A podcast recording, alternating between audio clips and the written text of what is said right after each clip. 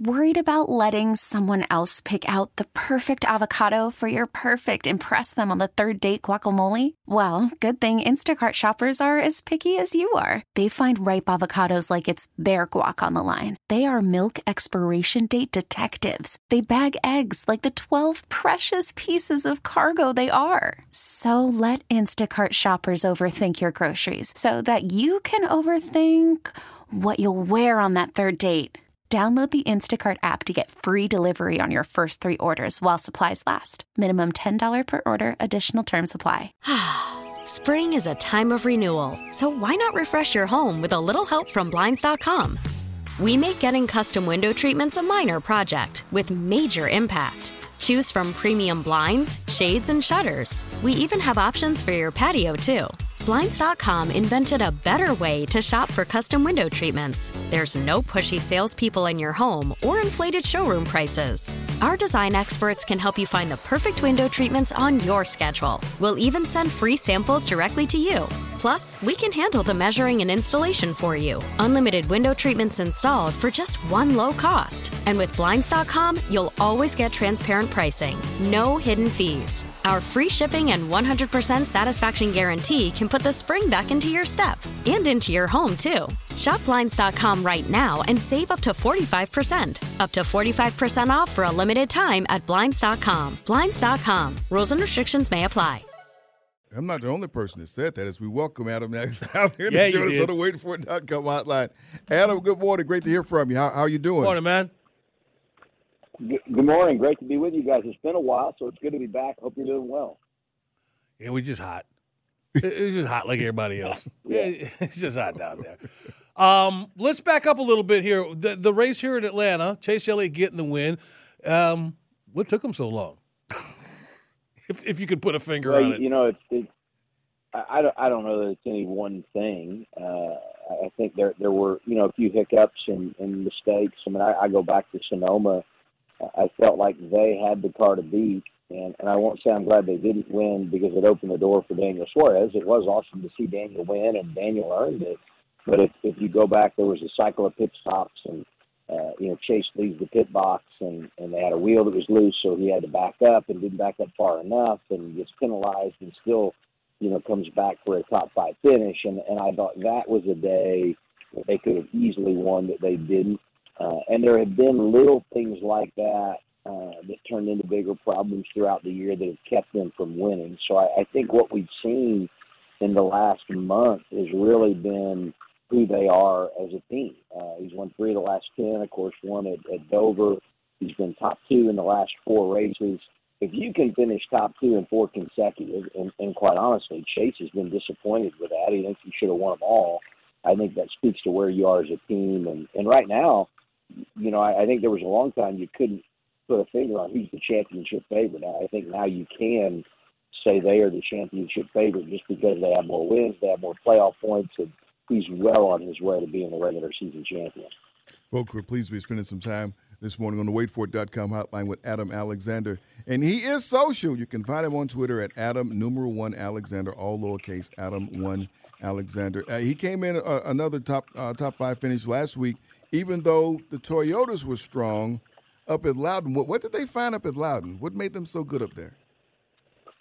I, I would say, you know, one piece of that could be that, that that's a, a short track. Uh, so to speak. I mean, officially it's not, but it's got so many short track characteristics. And, and you know, for years, maybe not as much with this new car, but for years, the Joe Gibbs Racing organization has had a real stranglehold on the short track. So I would say you see a little bit of an element of that.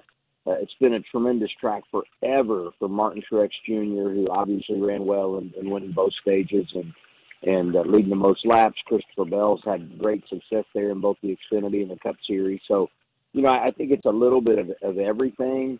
Uh, you know, the one difficult thing is I talked to some drivers this week and analysts on our show is it doesn't really transfer to other tracks. There were some that felt like maybe there was a correlation to Phoenix where uh, we raced for the championship, but but I had drivers this week tell me not so much. So I'm not sure if that carryover of speed will be there uh, for Joe Gibbs Racing. But but if it does, look look out because they had uh, four of the top six, and, and I mentioned the numbers for Martin, and obviously Christopher wins it. So that would put them in a great position as we round out the regular season. Adam Alexander joining Sam and Greg, Sports Radio 929 The Game, 929thegame.com. Uh, one more thing before we get into Chicago. What the significance of Tyler Reddick, if any, leaving R- Richard Childress and going over to uh, Michael Jordan and the boys at 23, um, 23 Racing, XL Racing?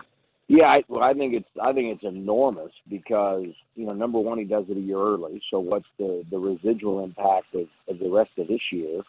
When you felt like after he won he was a true championship contender, do they still have the chemistry uh, that they need to go out and win it? And and then next year will they be willing to share all of their secrets as they go through a lame duck year, knowing that he's not going to be around the next year, and they don't want to send him to twenty three eleven with a full uh, notebook full of information uh, that RCR's put together. So I, I think it creates many question marks for this future at RCR, and, and can they maximize?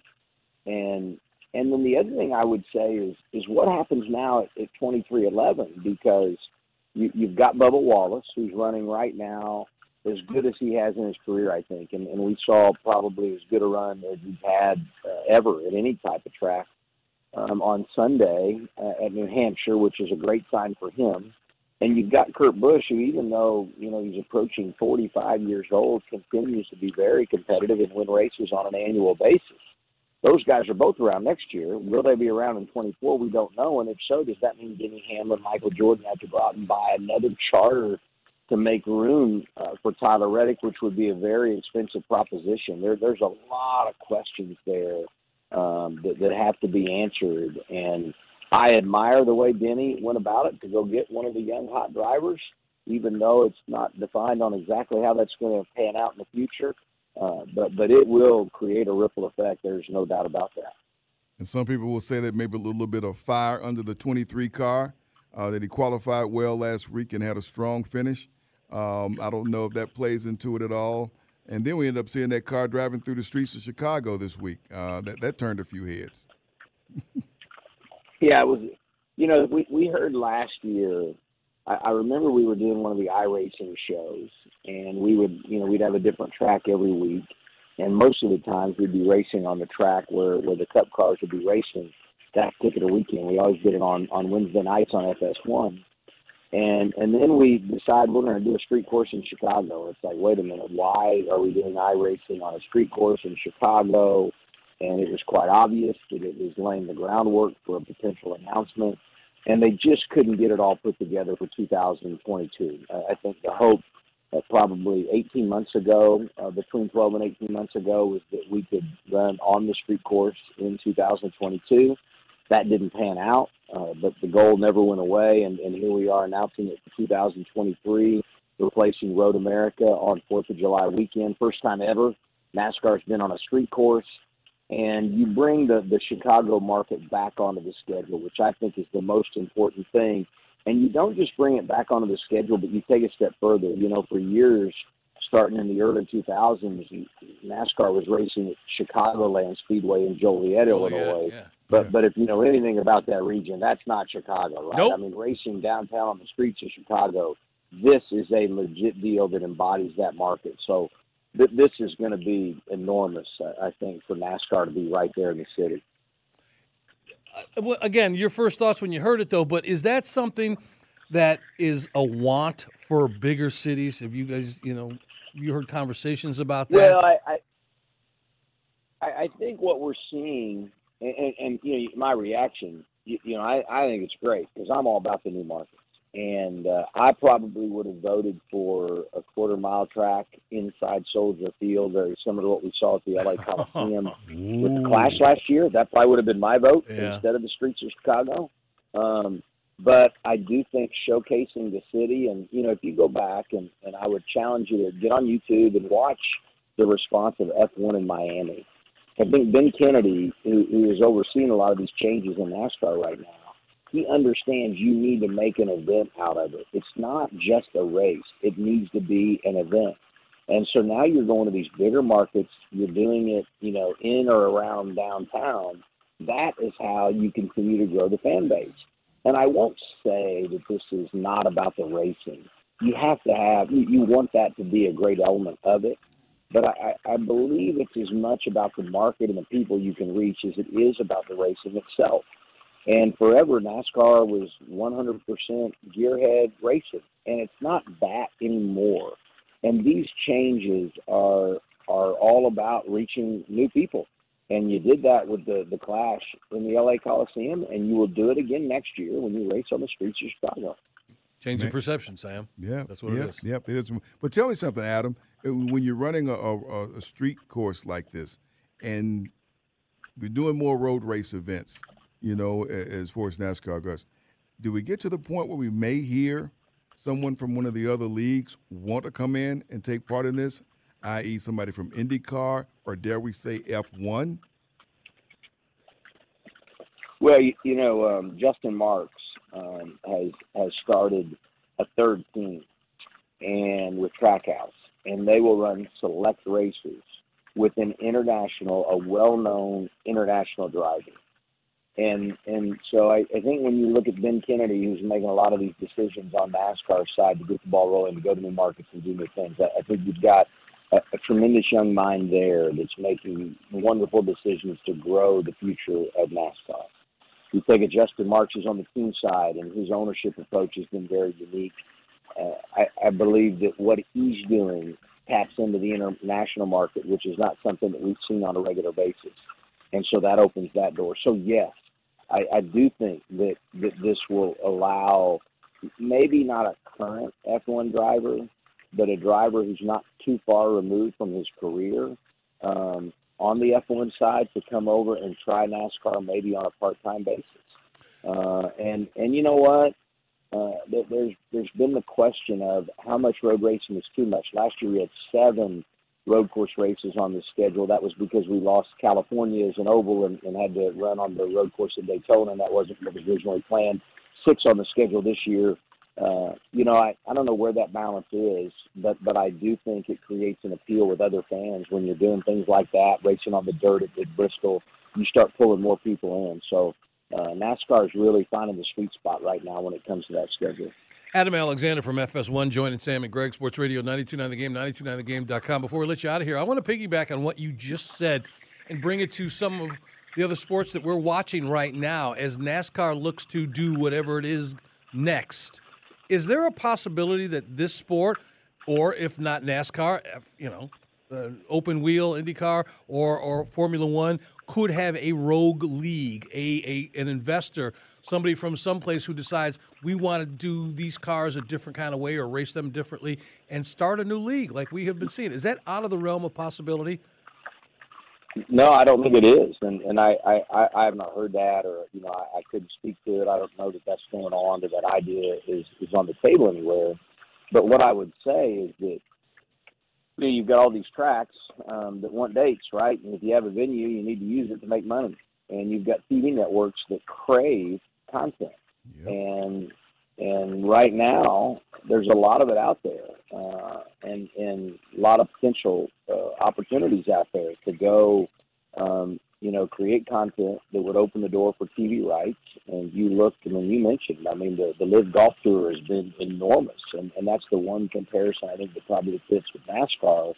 Uh, and then and then you look at TV networks. The TV networks say, hey, rather than uh, writing a check for the rights, we want to start our own league, which is you know it's kind of like what Fox did with USFL, right? And and when you do that, the financial ramifications and the budgets change and what you need to make off of your TV production and sales and all of that to make it a viable option financially. So, you know, I'm I'm talking about what happens on the tenth floor, and I work on the first floor. Okay, so I don't know how all that goes down, um, but uh, and I don't wander up there. And if I do, they tell me real quick where the elevator is, right? But uh, but I can tell you that that you know, it's it's a very interesting time in sports right now. I'm excited to be in the sports world because of the opportunities that I feel like are out there and the growth that's going on in so many different areas. But I, I do believe your thought is valid, Greg. Whether it happens or not, I don't know. But I think we'd not be naive to think that those conversations haven't been had by the players that can make those decisions. Folks, that's Adam Alexander from FS1. You see him on Race Hub weeknights and uh, NASCAR Race Day Sunday at 12:30 this week. Adam, you working on anything we should watch for? I'll be on race day uh, Sunday with Jamie McMurray and Larry Mac, getting everybody ready for Pocono, and then back for a full recap Monday on Race Hub. So yeah, looking forward to it. And six races to go to the playoffs, and only two playoff spots left. And I have a feeling it's going to get real interesting between now and, and Labor Day weekend when the postseason begins. There you go. Hey, did you hear Kirby got a raise? Kirby Smart. he needed one. yeah. Hey, could you could, could could you text me the name of his agent if you don't mind? I'd like to speak to him. we'll see if we can get that for you. And it's Adam Alexander, man. We won't be strangers. We'll get you back out here sooner than later, man. Enjoy the rest of your weekend, Adam.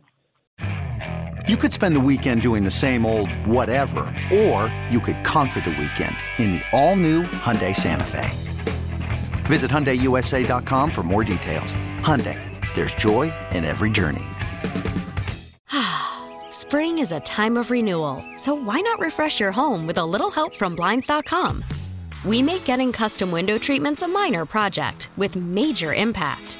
Choose from premium blinds, shades, and shutters. We even have options for your patio, too.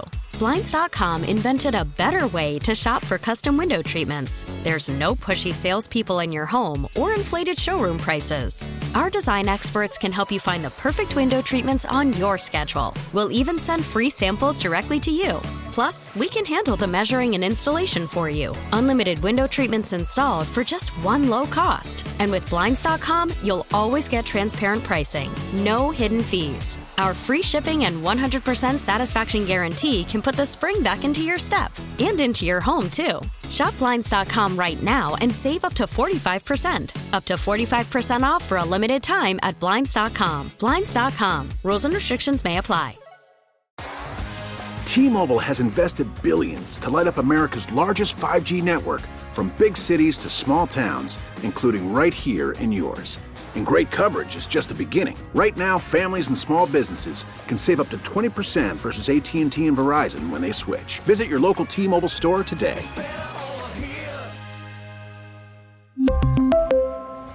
Plan savings with 3 lines of T-Mobile Essentials versus comparable available plans. Plan features and taxes and fees may vary.